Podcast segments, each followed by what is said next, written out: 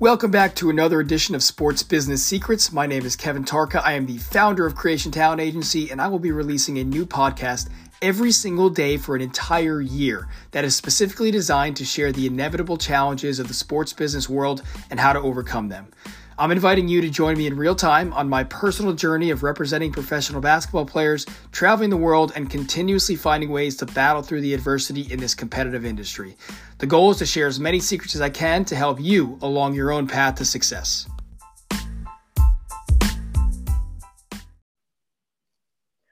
Welcome back to another edition of Sports Business Secrets. Today we're talking with skills development coach Steve D'Agostino. For those who don't know Steve, I'll attempt to introduce him and his impressive resume.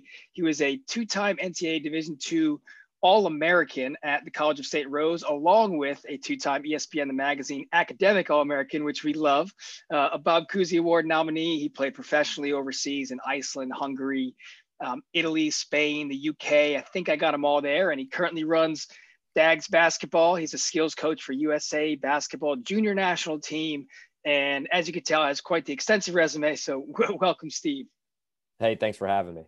Yeah, man. So I want to start real quickly before we talk about skills development stuff and international hoops about your your background. And correct me if I'm wrong, but I was uh, and and I didn't know you back then when you were in high school, but yeah. I think I read when you were a sophomore, you were five six, 120 pounds. Is five, that, six, is that is that correct? Five, six, 120 pounds. Uh, made the varsity team, even being that small, and was just kind of like a shooter back then. And um, you know, it's interesting. I, I, I knew it's helped me. Right, I'm a skills coach now, so I, I was put myself through these workouts from eighth grade all the way through the time that I was done playing professionally and and being small. I kind of knew that I was going to have to outwork everybody, but also like be you know as smart as I could be and have a high IQ and you know all that hard work kind of paid off and you know, when i got to college I, I ended up or in high school i ended up growing a couple inches in high school so i ended at like 5'11 100 and like 35 140 pounds but i was lucky enough to find a coach and coach Beaury at the college of st rose who believed in me and offered me a scholarship it was my only scholarship in the ne 10 i had actually my dad sent out my high, you know back then it was like highlight hmm. actual mm. tapes right like vhs to every school in the ne 10 and nobody responded um, and uh, except for st rose. And so like to go from like you know you couldn't even get a call back from one of these coaches to being the two-time mvp of the league and a two-time all-american was was pretty cool. I love that man. And and i want to talk about that for a second actually because it, it goes i think too many people overlook it but you obviously had that like chip on your shoulder. And talk about like the, the the division two level because as we all know like everyone wants to be a division one player and everyone yeah. wants to have that scholarship right? Yeah. So so in your case um and, and similar to my case like i didn't have division one schools calling me. Yeah. Um and and and i was a very different situation than you because i was a walk-on but to, to take that division two scholarship in your case you know what was that like, like did you have what was your mindset like? Were you like oh man i don't have a division one scholarship or you know do you think that chip on your shoulder really fueled you to have such a great career so uh, definitely the chip on the shoulder helps. I had so coming out of high school, uh, like I said, I was 5'11", 135 pounds. So like looking back on it now, I'm like, no Division One school is going to give me a scholarship. It doesn't matter, just not unless I'm that right. uh, height and weight and I'm flying above the rim, like it ain't happening. But you know, I had a, a couple Ivies that I was going to go to Northfield Mount Hermon. Their coach John Carroll is another guy who like believed in me, like saw exactly what I could produce on the court and so I was going to go there. A couple Ivies were like, hey, you know, we'll be on you hard if you go there. And I just wanted to go to college. You know, I, I didn't want to go the prep school route. Right. Um, and so what I think really, really helped me is that summer I committed to St. Rose. And then that summer we were playing pickup with the guys. And I'd leave pickup and I'd be like, how the hell am I going to play here? You know, like these guys are huge. They're, you know, they're juniors, they're seniors. They've been through the grind. And, you know, the division two level, there's a lot of very skilled players and stuff. So, you know that kind of helped me too like i didn't have the head like like oh it's division two like i should go and start like i didn't even know how i was going to freaking play so right. that kind of fueled my summer it fueled my mindset going in as a freshman and and it only took me two games to in order for coach to kind of start me and i think he surprised everybody you know because there was a lot of coaches around here that you know knew me and they thought that i was a division three guy because i was so small and to, to go to a place like st rose that had such a winning culture and and start two games in was like a big deal and you know, we won 20 games every single year. And, you know, I think I started, you know, every game after those first two. So uh, I think though my mindset going in, knowing like, hey, this isn't a given was was the biggest thing for me.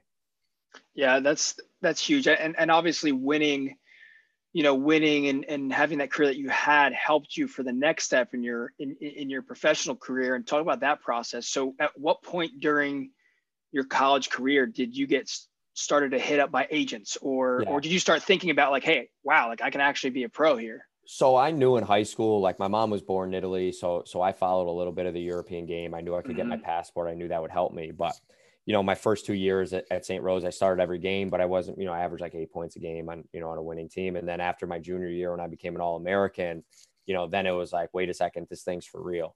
You know, let's see, let's see how far we can take it. So um, it wasn't till my senior year that I got hit up by agents, um, but I had, you know, like six or seven after my senior year that that were on me that really wanted me, and and it was a cool little process.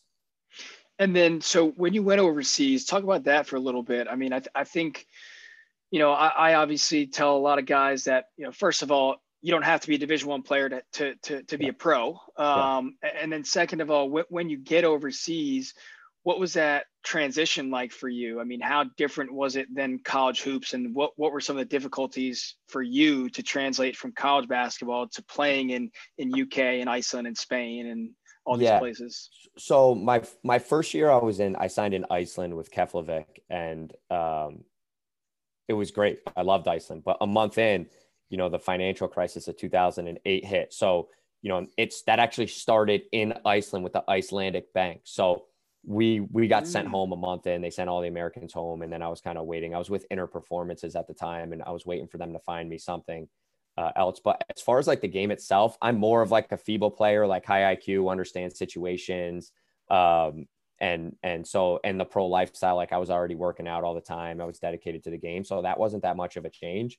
Um, when I went to so uh, like a month being home, then I signed with uh, Debrecen uh, in Hungary. Hungary, and and it's crazy because I still follow all these teams, and and Debrecen was like, club was terrible, terrible and the owner of it was a great dude. He was a uh, he's actually a uh, professor, I believe, in physics at Clemson now, but uh, knew English, all that stuff. But you know, club had no money, walking to practice, you know, losing games by like thirty, and and I remember we so the first ten games that I got there, I was leading the league in points and assists, just killing like twenty two points, like eight assists. We we I don't even know if we had won a game yet though, and they brought in a new coach, and the coach was like hated the Americans, didn't speak any English, like thought he was the man. And I remember having a meeting like now we're 15 games into his tenure and uh and we still had only so we won two games with the old coach and we had won one game with the new coach. And the new coach is ripping us in front of all the board members, the president. And you know, I I just kind of stood up and said, "Listen, I want to win just as much as anybody. I feel like I sacrifice. I was leading the league in scoring and assists, and now I'm playing 28 minutes a game, you know, and and everything's being run through the Hungarians. And he's like, "Well, you're selfish, and and you know we're here to win." And this is what. And I said, "Timeout. We've won one game since you've been here. We won two with the old coach. So don't tell me that I'm selfish, right?" And so you know that was kind of my glimpse into into European basketball a lot of times. And, and one of my agents was really good when he said this is like, listen, in America, like no coach in college is getting fired midseason unless you do something crazy. In European basketball, the coaches are just as nervous as the players about For their sure. job security, right? So there is a little give and take there. And so, you know, Hungary kind of opened my, it was the first losing season I'd ever had in my whole life. Um, and so it was, it just kind of set the tone for me that listen, this is professional basketball. You got to take care of yourself. You got to do, you got to be a professional, right? You got to show up on time, give everything you can, deal with all the BS that comes along with it. And, you know, and that just kind of set the stage for me too when, when I was with really good clubs like my club in Iceland, my club in England, um, you know, my club in Spain. Like, you know, you, you just appreciate well run organizations. Yeah, they're they're definitely hard to come come by it because I remember being in. I think we talked when I was at a game last year with one of my guys in Debrecen, yeah. and uh, uh, no, it's it's cool to hear that story. I think that's. I mean, that must have been a good learning situation as well because, yeah. you know, as an as an import and as an American on a team like that, like you can't always speak up like that. But no. but until you basically until you earn it, which obviously yeah. leading the league in that, now yeah. you can say something. So it's kind yeah. of something that if, if you're a pro listening to this, I think it's important for you to keep in mind, you know, if you're losing a lot of games and you're not, and you're not contributing, then you better keep your mouth shut and do what they say, you know? And, um, and part of that too, not to cut you off is yeah, like just context, right? They were two months behind on paying, right? Like mm-hmm. There was in our contract were meals every single night. There would be times where you know, there was a guy assigned to like get us our meals on certain nights where he would never call in the order and we wouldn't get fed. So, so there was a lot of stuff building up to like, listen, I'm not just going to sit here and be treated like crap. You know what I'm mm-hmm. saying? So, yeah. Um, so that definitely plays into it a bit. I'm not telling people like, hey, you should start young because you'll get fired. Your yes. your ass will be home the next day. So that's not what I'm saying. It just, you know, again, it opens up your eyes. It's it's chaotic over there context is huge. Knowing when you have leverage and when you don't is, is yeah. definitely definitely a big part of it. So, all right, that was that was great to hear about the the international um, life as a pro. So, talk about the transition from when you knew you were kind of coming to the end of your career into yeah. what you basically have been doing since and do now uh, of of training. Yeah, my last year uh, playing overseas, I was in. So I started in Iceland. Uh, my goal was to get back because I was in my second year. I was in Italy's Legadue, which was a really good league, and yep. I wanted to get back to kind of that level. So I had a Spanish agent, and and he was like, "Listen, go to Iceland, start with the team that you're familiar with. They're good people over there." And then he was like, "I'll, I'll prom- I promise, I'll get you to Spain."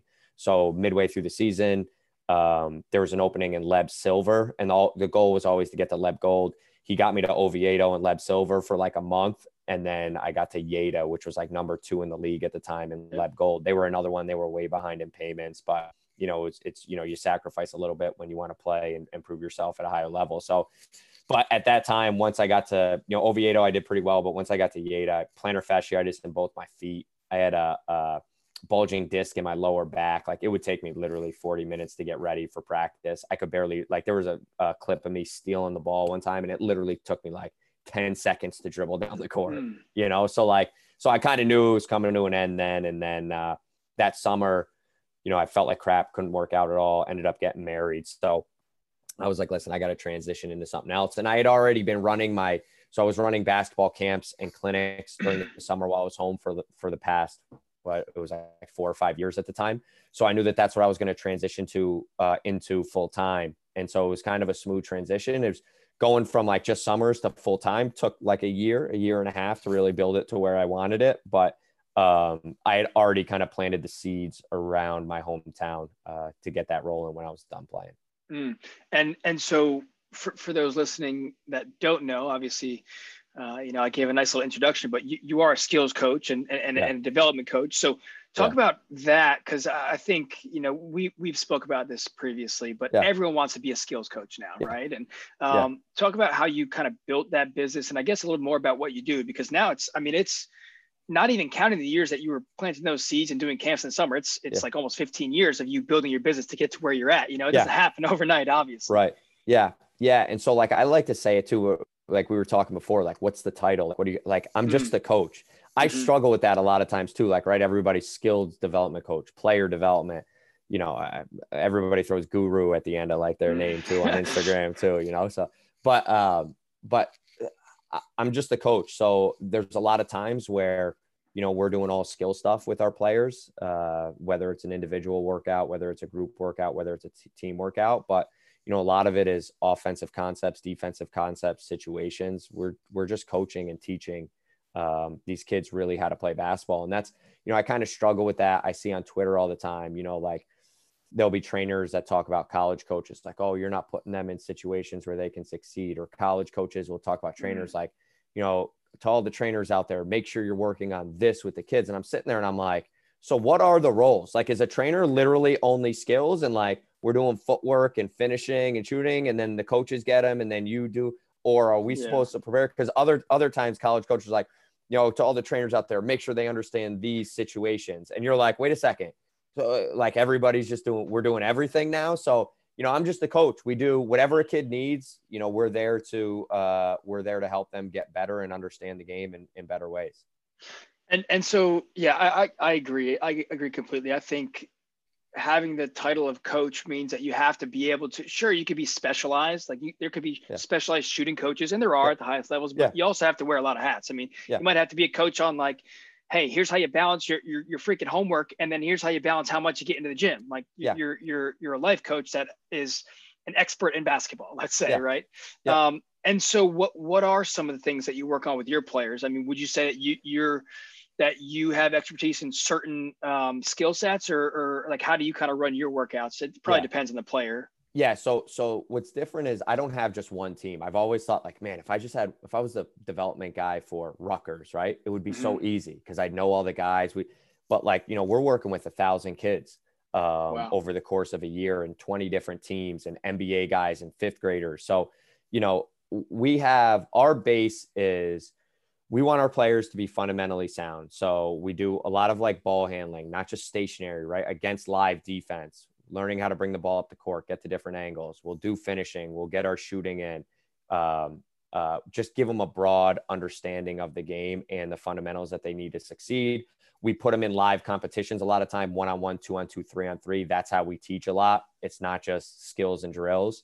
Um, for our older, for our NBA guys, uh, if we're going to break it up, it's really pre-draft and off-season. So for us in pre-draft, like we just did with Elijah Hughes and Nate Knight from Atlanta, mm-hmm. like we're doing a ton of shooting because shooting is going to, you know, have them show well in these workouts. Understanding like NBA concepts and making sure they're in the best shape of their life. Those would be the three things pre-draft, and then off-season, like we do with with Herder, and then hopefully with some of the other NBA guys as they progress too. You know, is, is basically looking at their previous season figuring out what they need to do to maximize their own individual skill set. Also, couple that with what their team wants them to do, um, and then really focus on one, two, or three things. I'm more of like like I'm giving a a, a virtual clinic with uh, FIBA on Thursday, and so when I speak at those things, I'm usually speaking on shooting. That's that's kind of I guess you would say like my specialty would be shooting, but my other specialty because I've done it so long with all the age groups is just game situations. So teaching out of pick and mm. roll, off the ball screens, you know, defensive one on one, things like that. How, how, much how much film do you have guys watch? I mean, are you are you a bit obviously film's a part of it to, to yeah. some extent. Um, yeah. I mean, so so do you do you incorporate that into some of your workouts? Yeah. So um, for the for the NBA guys and college guys, I'll shoot them videos every now and again. Mm. Um, you know, college and NBA guys, they're getting video every day, you know, right. from their coaches.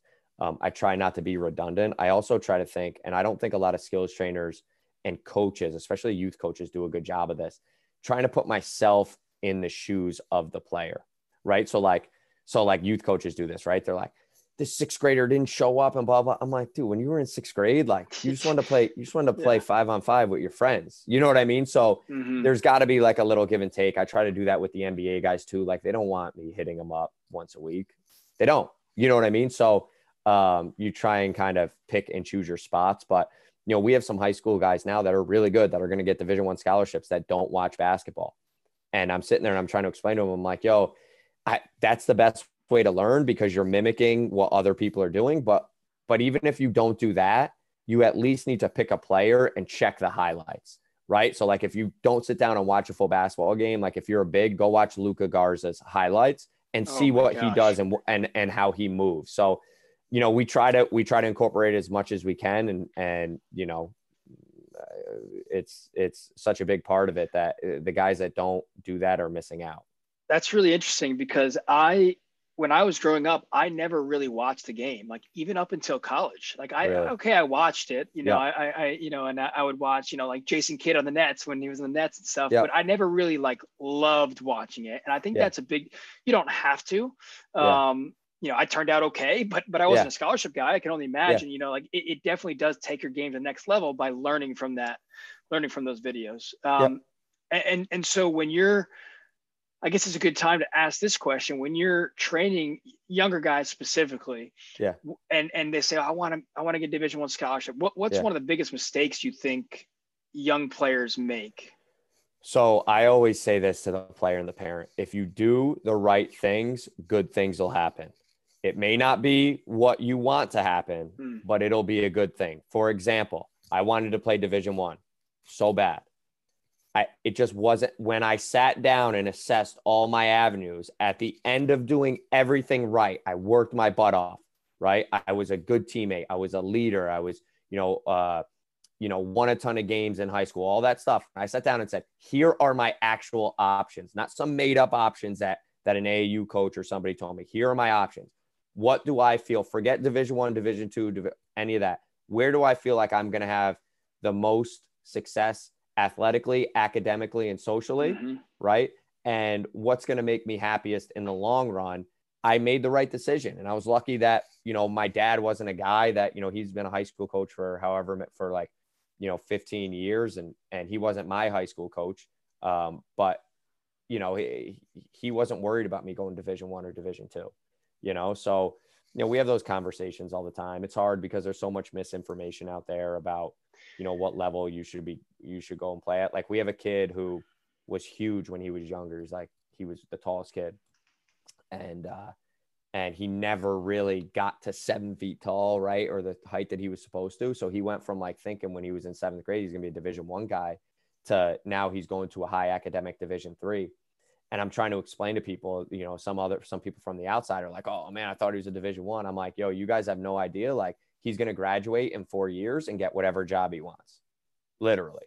So so okay go to go to the division two that is barely holding on and get your degree and it may not even be a school in five years. And yeah i get it like you don't have to pay for college right? But fast forward 10 years who's going to be better off you know? So so i i those are the conversations that we try to have with players and parents. I've also turned the corner in the last couple years and said you know, like we've had kids that have gone above where they probably should have gone. And I used to be like, man, that's so dumb. And really, like, I'm never going to fault a kid for doing that. If you mm. want to bet on yourself and you understand the pros and cons of what could happen, right? Uh, then go for it. And what happens in a couple years, you just adjust. So what? Yeah, that, that I think that's the biggest piece too. Is is I feel like I'm in a similar boat where I've turned the corner a little bit. Like I get it. You, you never want to judge a guy for doing that, especially with the transfer stuff. You know, yeah. transferring up. Yeah. I mean, you know, you can argue both ways, but as long as you as a player know what you're getting into, the pros and the cons, and the risks that you're taking by doing that, great. Bet on yourself all day long. And and and you're right, man. It's it's uh it's a long term game, and I, I, try and preach it every day, especially for the guys that think they're going to be pro players and make a ton of money. It's like, yeah, you, you gotta, you can't put all your eggs in one basket, man. You got to try and use basketball to whatever extent you can to open up these other doors yeah. for you in life. Because in ten years, in fifteen years, no one gives a shit how many points you scored in Iceland, right? Exactly. Like you know like no, yeah. nobody cares. So are you yeah. happy and and and are you at a spot where you, you know you really want to be? So i want to transition a little bit just to, to one more main topic and, and that's talking about usa basketball because obviously you know you're involved in a couple different aspects. So tell me tell me more about that experience. I mean you've you've obviously been able to teach some of the highest level players uh, youth players and also learn from some of the some unbelievable coaches. So tell me about that experience yeah, it's a really cool experience. I got in contact with uh, Samson Coyote, who runs the USA Basketball Junior National Team, and um, you know, I got in contact with him through uh, uh, an AAU director that I know, and um, they, uh, I told him like, listen, I'll do anything to come out there. I'll pay my own way. I just want to be around you guys, and they were like so skeptical of skills trainers because a lot of it mm-hmm. is like you know promoting themselves on Instagram and this and that. I'm like, yo, you can have my phone the whole time I'm out there. I don't care, and you know, I ended up getting a couple good references. They invited me out to uh, just come, come like kind of see and be around the under 18 training camp with um, uh, Bill Self was coaching the team that year before they went off to the to the World Championships, and so I was in a meeting the first day with Mike Brey from Notre Dame and Bill Self and those guys just listening, and they were talking actually about um, FIBA rules. So Bill Self was mm-hmm. talking about, listen, last time I brought my team over there, we got called for like 100 travels. What's the deal? And I kind of raised my hand. I'm like, listen, I played there for six years, whatever. Here's the rule, stood up. And I, I know it's not the rule now, but it was at the time. You know, how you couldn't take that first step before you dribble, which isn't a travel in America, but it is over right. there. And, you know, blah, blah, blah. And so he was like, uh, and he was actually recruiting one of my players at the time. So he kind of knew of me anyway. So he knew I wasn't just a Joe Schmo. And he was like, that's great. Uh, during the skill session today, I want you to uh, teach that to our players and then just do the rest of the, the time, uh, do shooting drills with them. I said, okay, cool. So like I'm walking out with Samson. He's like, so I guess you're like running part of practice. and I'm like, yeah, I guess so. So I made a good impression and, and it's kind of been, you know, upwards ever since. And it's great getting the chance. We meet like four times a year. And not only do we have a chance to coach the best players in the country, high school, 9th, 10th, 11th, 12th grade, but the coaching staff that they've assembled from uh, another trainer, Phil Beckner, who's Dame Lillard's trainer, to you know the best high school coaches in the country, Mike Jones from DeMatha, mm. you know Sharman White from uh, Pace Academy in, in Georgia, like Don Showalter, who's a legend. Mm-hmm. Um, you know, has been the ability to learn from these guys, not only on the court, but just the humility that they have. You figure you get so many successful people in the room that there's going to be a lot of egos, and that gets weeded out the first day when when you understand everybody's here to do a job. And the saying that they use, which I love, is, you know, for these kids, um, we we tell them, you know, we don't want anything from you, we want everything for you. And there's, mm. you know, kids of that talent level don't have a lot of people around them that can say that.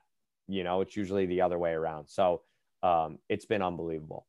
I love that, man. I, I I just wrote that quote down. That's that's fantastic. And you're right. I mean, you, you don't see that often because it's we live in a world where it's you know take take take especially from you know the, the business side of things where you know whether it's AAU or agents or college programs like how can yeah. we how can we you know how can we bring you into in, into our family so we can yeah. take you know and and, and take from you but that's uh that's great man so all right w- one last question for you here because I know we covered a lot of topics so how do you see the landscape of basketball changing in the next five to ten years because I think there's there's there's a lot of changes coming um, yeah. even pre-COVID but yeah. what do you see something in particular that's going to be different in five to 10 years? On any level, a certain level, or just overall? In, in general, yeah. I mean, in general, really. Yeah. If there's anything that, that comes to mind. Yeah, I mean, I, I can tell you what I'd like to see. I'd like to see, especially because yeah. I spend so much time in like the youth and high school, you know, sector, I guess you would say, is more of like a European approach is mm-hmm. you know really having like these AAU clubs some of them are really good and really organized but a lot a lot of them are crap you know, and just having a structure of like, you know, uh, a director of coaching, a technical director, and, you know, stealing from the soccer and, and basketball model yes. of Europe would help these kids out so much. I think there's already going to be a shift. I think this summer was really cool because a lot of players couldn't go to the usual camps and workouts. So a lot of them were playing pickup on their own and they were playing outside. We did all our stuff outside and it was awesome. I want to incorporate in that in uh, that to what we do from here on out. But like one of the things, and, and we've been doing this for years, actually. It's funny when I first started, people are paying you to get their kid in and specifically work on skills and drills with them. And then as like the time progressed, you're seeing like, yo, these kids don't have any place where they can go to make decisions and fail, right? Without like a mm-hmm. coach telling them what to do. So we've incorporated so much more like freedom for the kids, like three on three, where I may not say anything for like six minutes and normally, if you'd walk in like, "Hey, is anybody coaching here?" But I won't mm-hmm. say anything and let the kids try and figure it out, and then I'll pop in and be like, "Hey, John, how come you set the screen instead of slipping there?" And then they explain it to me, and okay, go ahead, play. You know, so like that's another part where we need to get way, way, way better. We're doing the kids a huge disservice by telling them exactly what to do yep. all the time because it makes the workout or the practice look better. Who cares about how it looks? Right? These kids need to just make decisions and fail and, and do that over and over and over again. So those two things I think I would love to see. Completely agree. And, and, and on top of that, I think with the European approach, I would love to see it. It's still, it, um, it's, it's dumbfounding that it hasn't happened yet, but a unified set of rules. So the fact that there's, I mean, the fact that there's a shot clock in some states and no shot clock in the others, yep. and three seconds and five seconds and different rules and different different uh, dimensions of the courts from here and overseas. I mean, it should all be the same. High it's, school and pro should all be this. You know, it's interesting. So like I talk about this all the time. You'll you'll first off, you'll never get obviously NBA rules to filter down just because that's a different right. game. But college to me should be should be FIBA rules. Yes. All FIBA rules. Number one, and I think we're seeing this with the NBA and the college. College isn't necessarily always the best option to get guys ready to play in the NBA. It's not based on like X's and O's and how te- how teams play, um, and it's not based on the set of rules because it's a different game. It does help guys with the discipline aspect, I think, for the most part, because the co- coach controls the game. But all the other stuff, you're not, so like we're going to be in a, a position where college basketball is trending like this chaotically, right? So mm-hmm. so okay, if you're not preparing them for the NBA, if you're not preparing them for Europe, right? And you're just your own simple entity, you're going to end up losing a lot of guys. That's just my personal feeling. If they went to all FIBA rules, now everywhere in the world, college, everywhere except the NBA is all playing right. with the same rules, then there's comparison. There's different styles of play. Like I hate watching a college game with a 30 second shot clock and a team runs dummy offense from side to side for 15 seconds.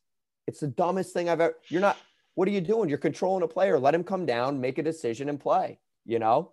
So yep. I, I, can and, going all day. And quarters versus halves, and yeah, again, uh, there's there's there's multiple m- multiple avenues there. But that was awesome, man. I know I know we've been we've been talking for almost a half hour here, so we'll we'll, we'll cut it short. But if you're listening, yeah. then you definitely want to follow some of Steve's stuff because he's got some awesome things going going on there, and and a lot of wisdom in the game. So I appreciate you coming on. And right before we close up, I got one last thing for you. I got I call it a sports business lightning round. I'm just gonna fire a bunch of questions yeah. at you, and you gotta hit me with the first thing that comes to your all mind. Right, let me lock in. Let me lock in. Go ahead. Tell me when you're ready to roll. Yeah, yeah, I'm good. All right. Favorite color? Red. Most points you've ever scored in a game? 39. Pizza or pasta? Pasta. MJ or LeBron? MJ. Coolest city in the world that you've ever been to? Uh, Reykjavik. What's something that you're really bad at? Uh, any like construction stuff around the house. Okay. Who are three people that have helped you tremendously in your life? Um, my I, I'll I'll group my my parents and my grandparents all as one. Yep. Cool. Um, my wife and then um, Coach Bury, my college coach. Great. What was your first ever job? Uh, my my family owns a concrete product business. They've been in business for hundred years. I was a laborer, so at 12 years old, I was picking weeds and stacking block and stuff. That is awesome. Yeah. If you could have any superpower, what would it be? Um, who uh, I don't know if this is a superpower, but live forever.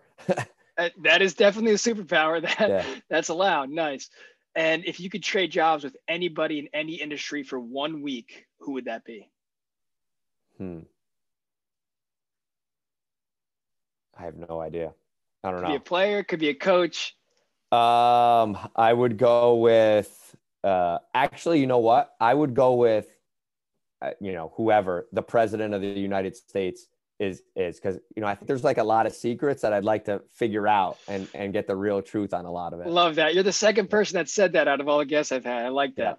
Yeah. And yeah. last one, if you could turn back time and talk to 18 year old Dags, what would what would you tell them? Um, hmm.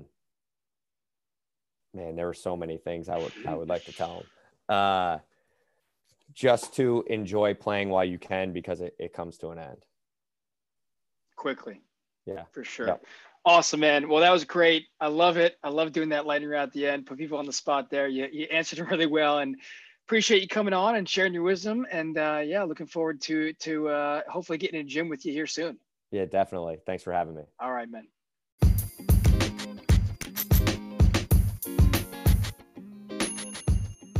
Thank you so much for listening today. If you enjoyed this episode, it would mean the world to me if you could give it a rating and a review on Apple Podcasts. And if you're feeling really crazy, you can even share it on social media. As always, if there's a topic you want me to talk about further or a guest you would love to hear on the podcast, just shoot me a message on social media at Kevin Tarka. Thanks again, and I'll see you here tomorrow morning on Sports Business Secrets.